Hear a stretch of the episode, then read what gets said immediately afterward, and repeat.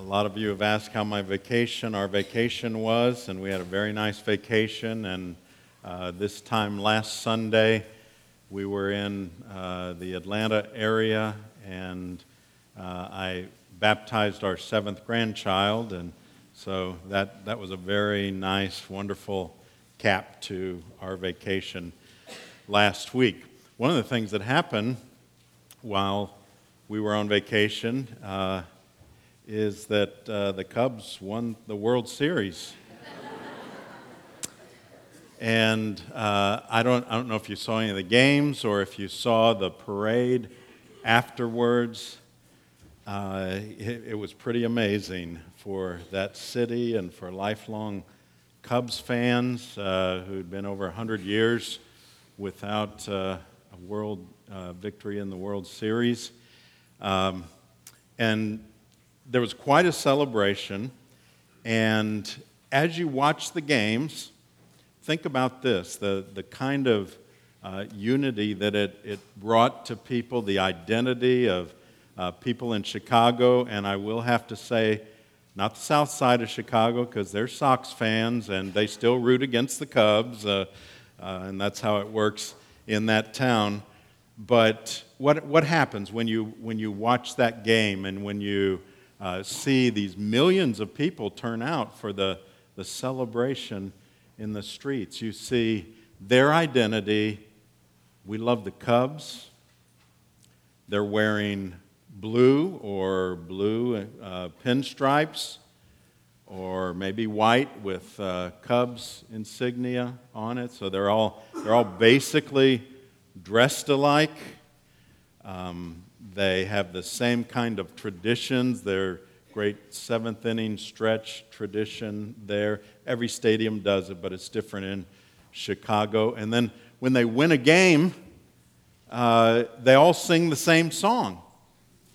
And uh, I made the mistake of looking it up to see what are the, what are the words of this song.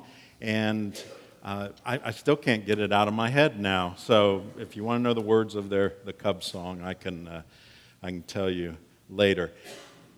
So there's that strong identity, and yet, this week, some of the same people, I presume, are protesting in the street.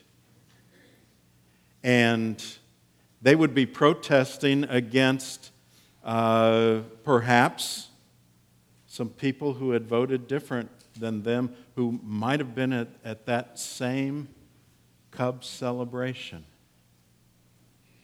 And so today, we are going to see uh, how Paul talks about an identity. But it is an identity that is far different than what I've just described to you. By the way, I was going to use. Uh, college football game day and our two teams. I thought this wouldn't be a good day to do that, but had to go back a week to the Cubs. So, but Paul is Paul is describing an identity that doesn't just last for a, a day or a game, a few hours of a game, or even a season. He talks about an identity that lasts a lifetime. And then into eternity. Now, that's a big thing. So let's give our attention to uh, this text. Um, I'm going to just read, we'll, we'll go back to some of the context, but I'm just going to pick up with the verses that we're going to look at today down in uh, verse 9, where he had just said, two weeks ago we talked about this, those who are in the flesh cannot please God. And we had talked about the, the, uh, those who would identify with the flesh and those who would identify with the spirit. And then he says, You, however, are not in the flesh, but in the spirit. If in fact the Spirit of God dwells in you. Anyone who does not have the Spirit of Christ does not belong to him. But if Christ is in you, Although the body is dead because of sin, the Spirit is life because of righteousness. If the Spirit of Him who raised Jesus from the dead dwells in you, he who raised Christ Jesus from the dead will also give life to your mortal bodies through his Spirit who dwells in you. This is the word of the Lord. Thanks be to God. Let's bow together.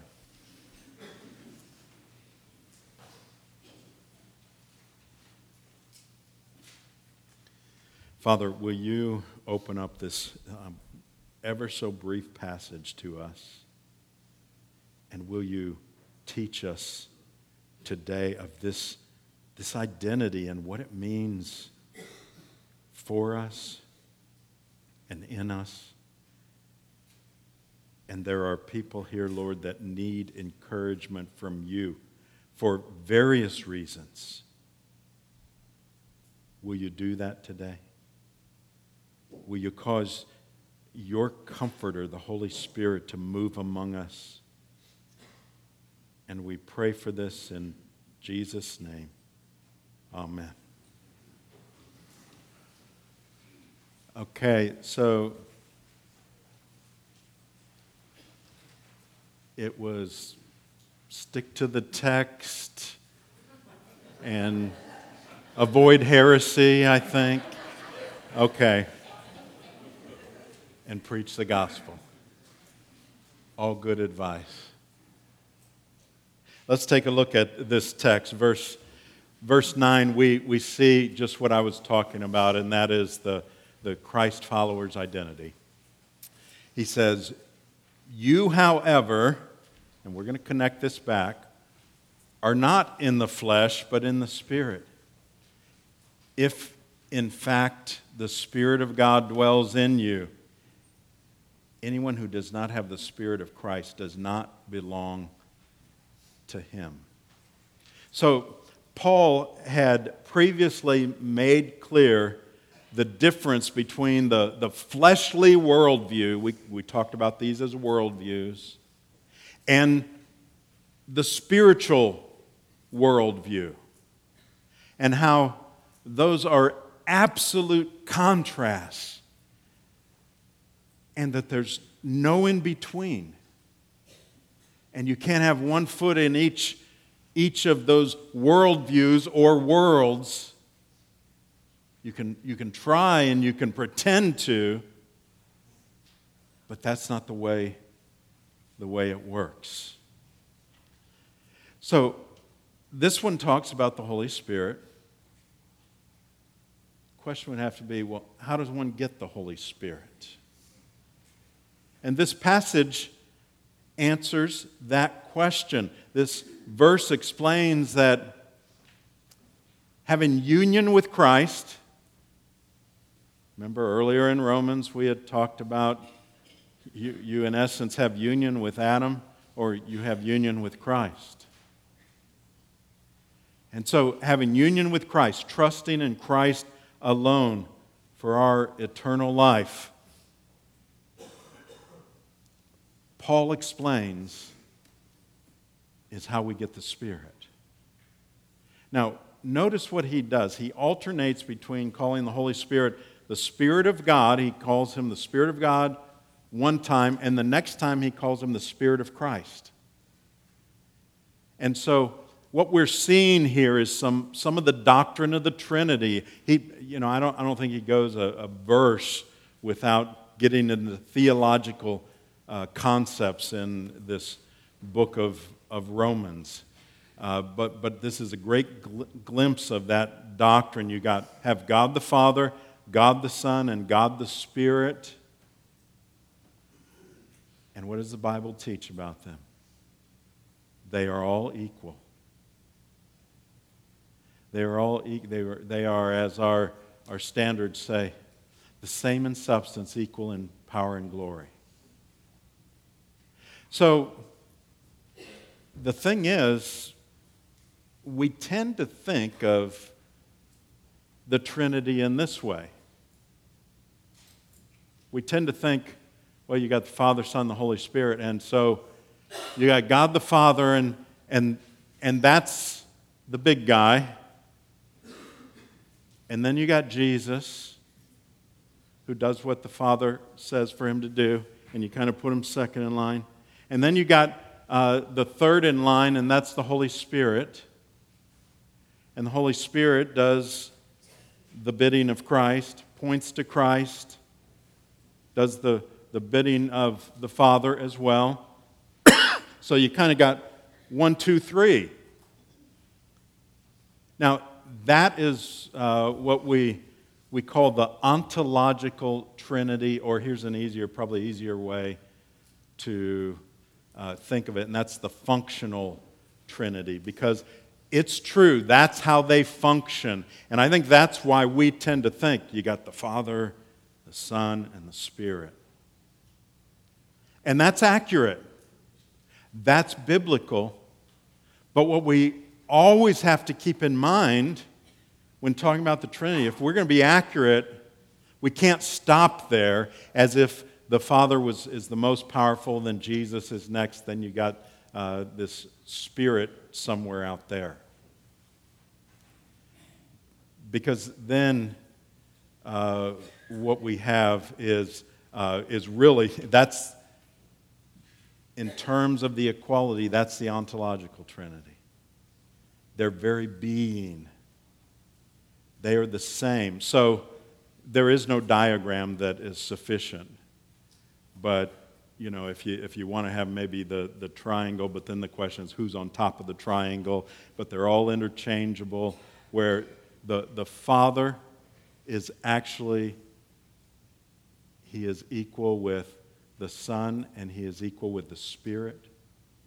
The Spirit is equal with the Son and the Father. And, and so it's all interchangeable. So, in terms of who they are and their power and their ability, of course, this is one person.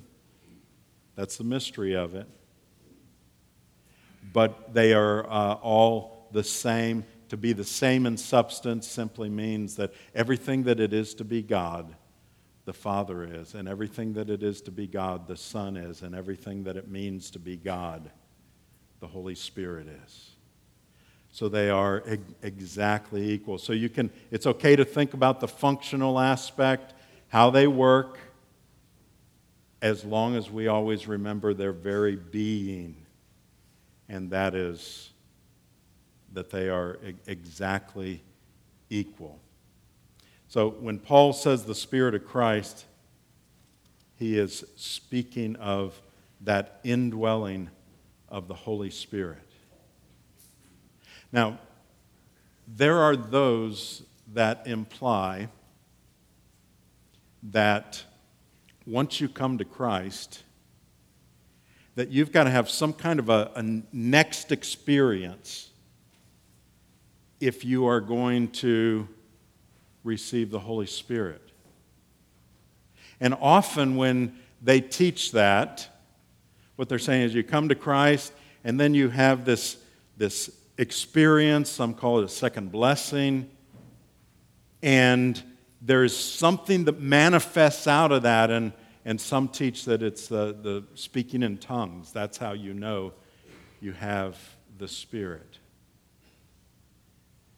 Well, let's, uh, let's sort that out in terms of, of terms because Paul would have none of that. He says that's not, uh, that's not the way it works. But let's, let's look at three terms in terms of the Holy Spirit the baptism of the Spirit, the indwelling of the Holy Spirit, and being filled with the Spirit. Because as as I talk with folks, I think there's lots of confusion in terms of what, what are all these things? And uh, other, other churches teach things like I just mentioned to you, and, and they might say, okay, well, you, yeah, you've received Christ, but you need the baptism of the Spirit, and, and it's, it's going to be this second blessing. Well, that's not how we understand the Scripture uh, in that area in, in terms of the baptism of the Holy Spirit. Matthew 3, Jesus said, uh, John baptized you with water, I will baptize you with the Spirit. So when When does the Holy Spirit enter into the believer? At regeneration, at conversion. When you come to Christ, as Paul is saying in the verse that is, is, is right before us, if you have Christ, you have the Spirit. And if you, you don't have Christ, you don't have the Spirit. So the Holy Spirit enters the believer's life at the time of rebirth. And, and the way to remember that with baptism is even when we talk about water baptism, it is what we might call an initiatory rite. In other words, it is the point where uh, people receive the sign of entrance into the church. And so uh, that's where the parallel is with, uh, with baptism of the Holy Spirit. And that is, it's initiatory. You receive Christ, the Spirit dwells in you. And then, then we talk about the indwelling of the Holy Spirit. Uh, again, this verse shows us that uh, the Holy Spirit dwells in believers. He never leaves a believer. And that's why we have an assurance of salvation.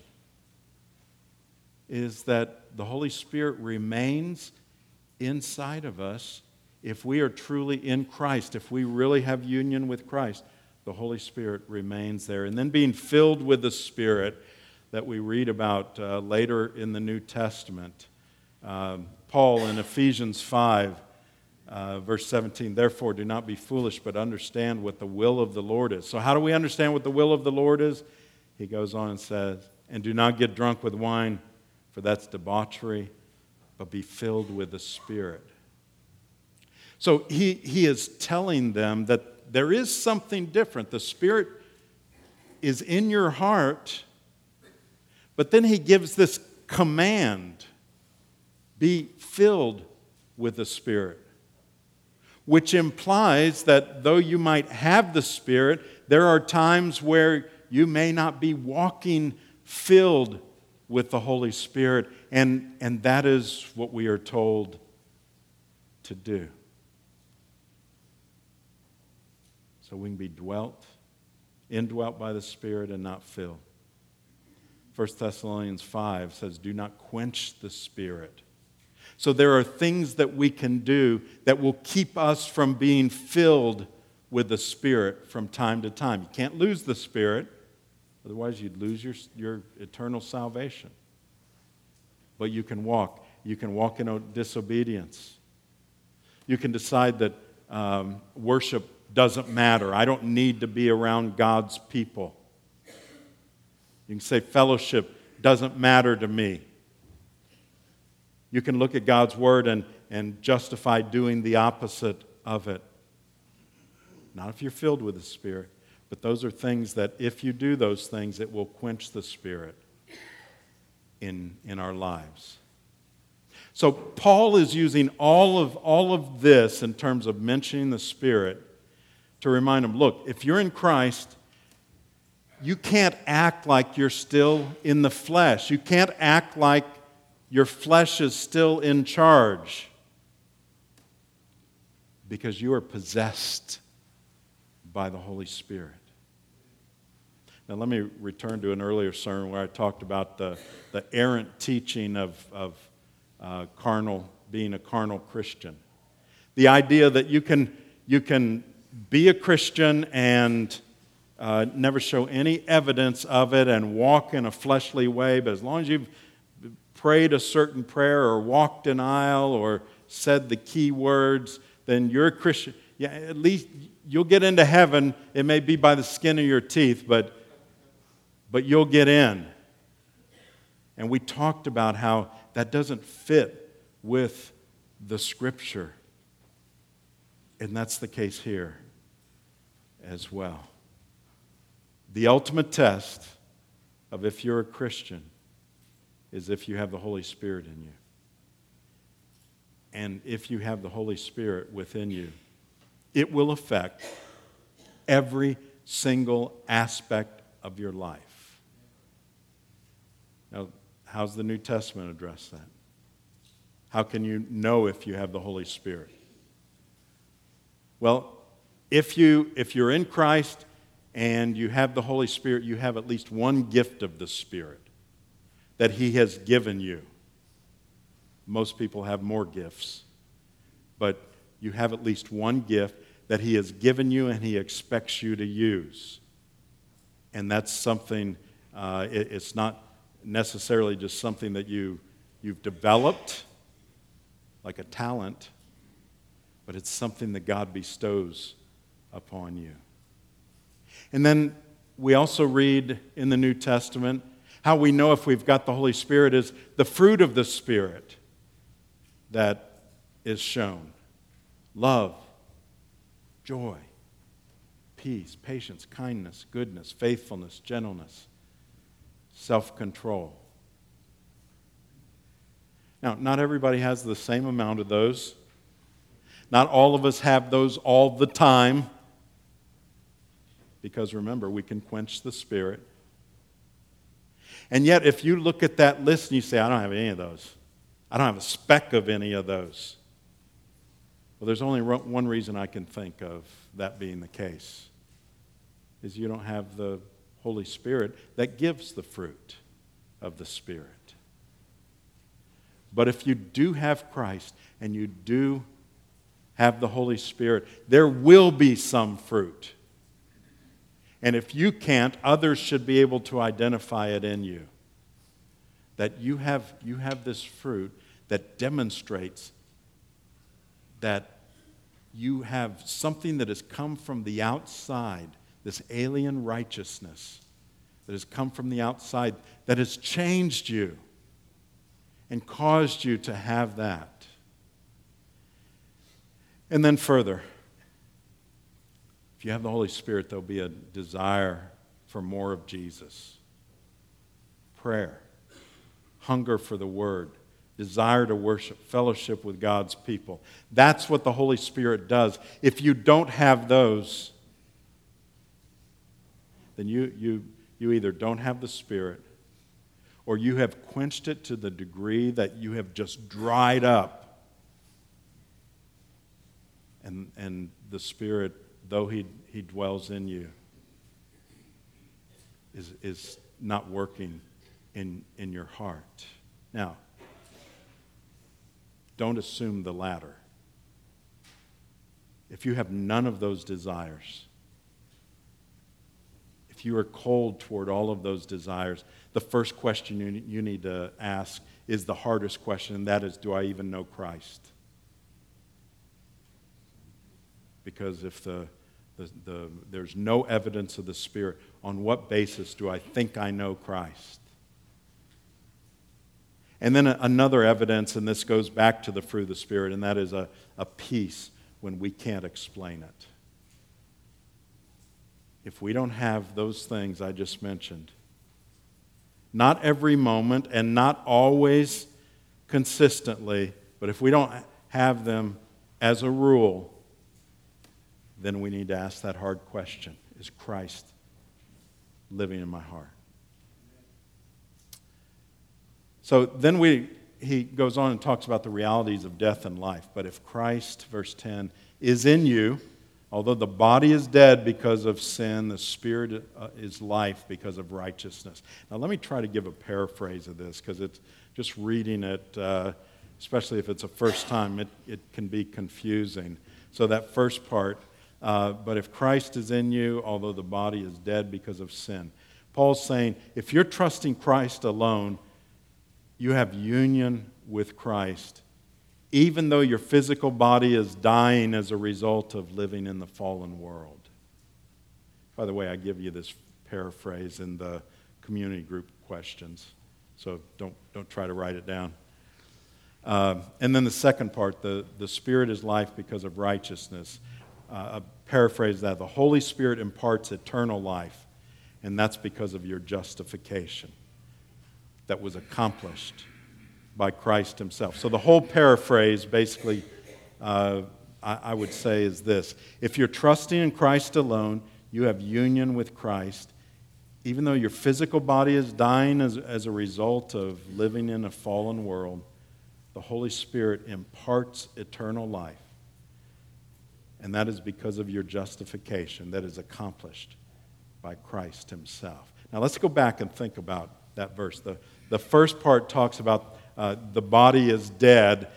It's not literally, but it has the seeds of death. As long as we're in this world, our body has the seeds of death um, because of sin being in the world.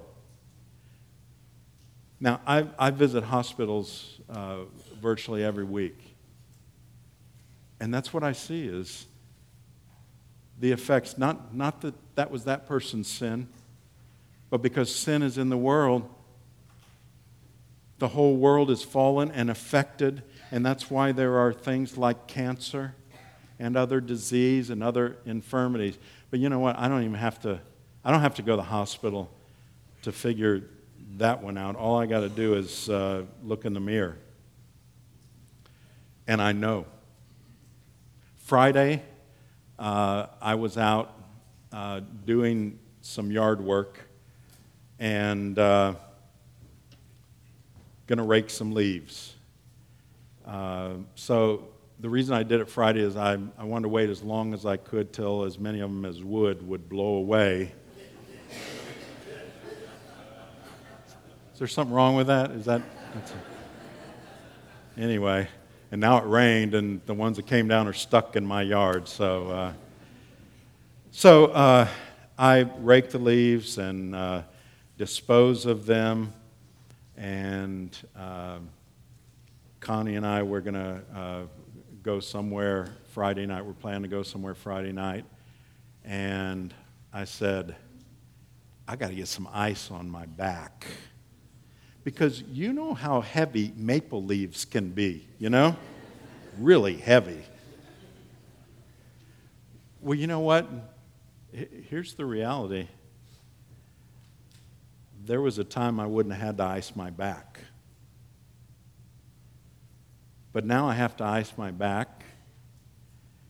and, I'm, and I'm still, because um, of something I did yesterday. I need some ice right now, is the bottom line. Now, those of you that are my age and older, you're all going, I hear you, man, you know, and, and then we fist bump and go, oh, you know, that's. those of you that are younger, I want to discourage you. It's just life. It's just life. And, and you know what this, this says is that, yes, this body is deteriorating. We, we read in 2 Corinthians 4:16, therefore we do not lose heart, though outwardly we are wasting away Yet inwardly we are being renewed day by day, and that takes us, it, it, connects with the last part of the verse that the Spirit never dies, it lasts forever. If the Spirit dwells in you, it will dwell in you forever. And death is, and, and the deterioration is the last enemy to be destroyed. And after we die, the believer, this is really key.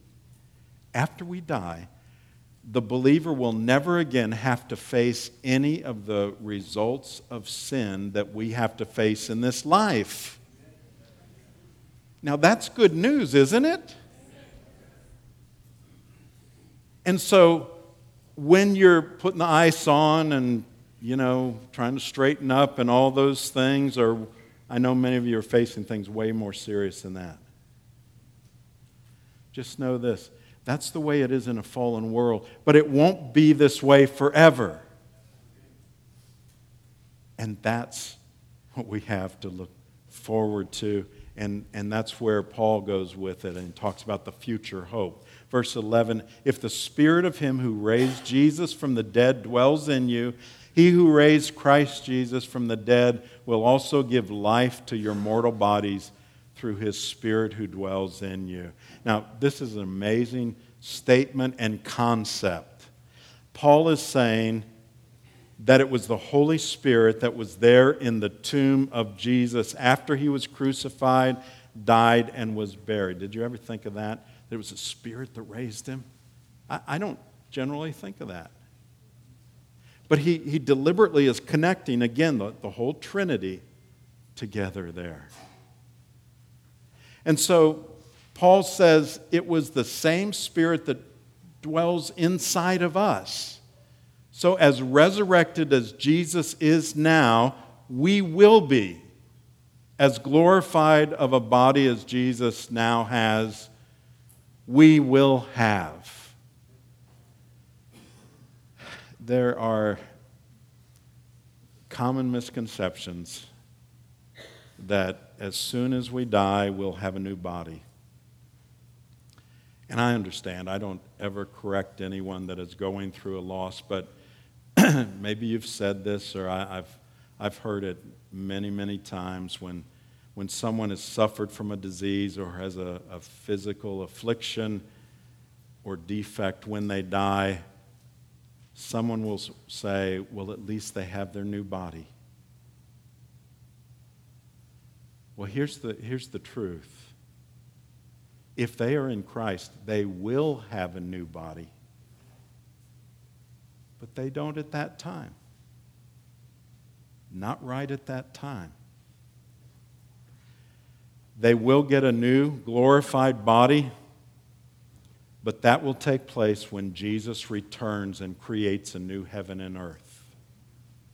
Let me, let me just give you a couple passages in 2 Corinthians 5, verse 6. We know that while we are at home in the body, we are away from the Lord, for we walk by faith, not by sight. Yes, we are of good courage, and we would rather be away from the body and at home with the Lord. So, here's what you know absolutely, and we can say absolutely about the believer is they're with the Lord, enjoying the Lord right now. As soon as they take their last breath here, they are with the Lord. But they don't have their new body yet. Over in 1 Thessalonians 4, you can sometime read the whole passage, 14 through 17, but, uh, or 13 through 17, but beginning with 15. For this we declare to you by a word from the Lord that we who are alive, who are left until the coming of the Lord will not precede or go before those who've fallen asleep. For the Lord himself will descend from heaven with a cry of command, with the voice of an archangel, with the sound of the trumpet of God, and the dead in Christ will rise first. Then we who are alive and are left will be caught up together with them in the clouds to meet the Lord in the air. And so we will always be with the Lord. And then it says, therefore, encourage one another with these words. Here's what it's talking about it's talking about uh, we, we can have union with Christ here in this life, but we will have a new uh, union with Christ that we could never have had as long as we're in this life. And so there is a union with Christ that will be permanent when either he, he's raised those who have gone before us or he comes back to the earth and and uh, we meet him. But there's also a reunion with those who have gone before us. And that it will be glorious to see those that we have loved that have gone on before us. And it's right and it's, it's, it's okay for us to look forward to that. But for the believer, don't ever think that's going to be your greatest joy as much joy and peace as that may bring to you of thinking that you will see someone you loved who's gone before you again, being with Christ will overshadow that so much that there's no way to compare it. And so, whatever joy and peace that gives to you to think of that loved one that you'll see again, multiply that by uh, infinity if that's possible. And just know it will be better when we are with Christ. And that will be our greatest joy. The more you get to know Him, the more that should be our anticipation we have for eternity. And so, getting the new body, it's going to be a corporate thing for uh, believers to experience. So, it's not when one dies, they get their new body, and when the next one dies, they get their new body. This will be all of those who have gone before us and all of uh, those who are left on earth at that time that are in Christ will get their new bodies together. And so imagine this those who have gone on before us, who are uh, like we should be, longing for the return of Christ. When they will receive their glorified body, and then things that are not the way they should be on this earth will be made new. And so, when you think about the second coming, do it with anticipation. Long for it for us and for those who've gone before us. So, with the Holy Spirit, there's three things to leave you with. For the believer, everything in our lives has been altered in the past, we've moved from death to life. In the present, we are awakened by the Holy Spirit that dwells in us, and everything should look different because of the fruit of the Spirit and the Spirit dwelling in us. And for the future, death will be overcome and we'll receive our resurrection body, and we will be with Christ forever. Hallelujah. Let's pray.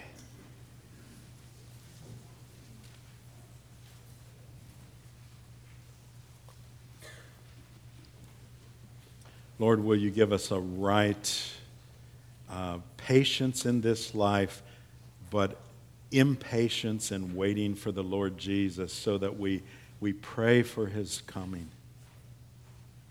We long for his coming and we don't cling to the things of this world, but long to cling to Him in person. We pray for this in Jesus' name. Amen.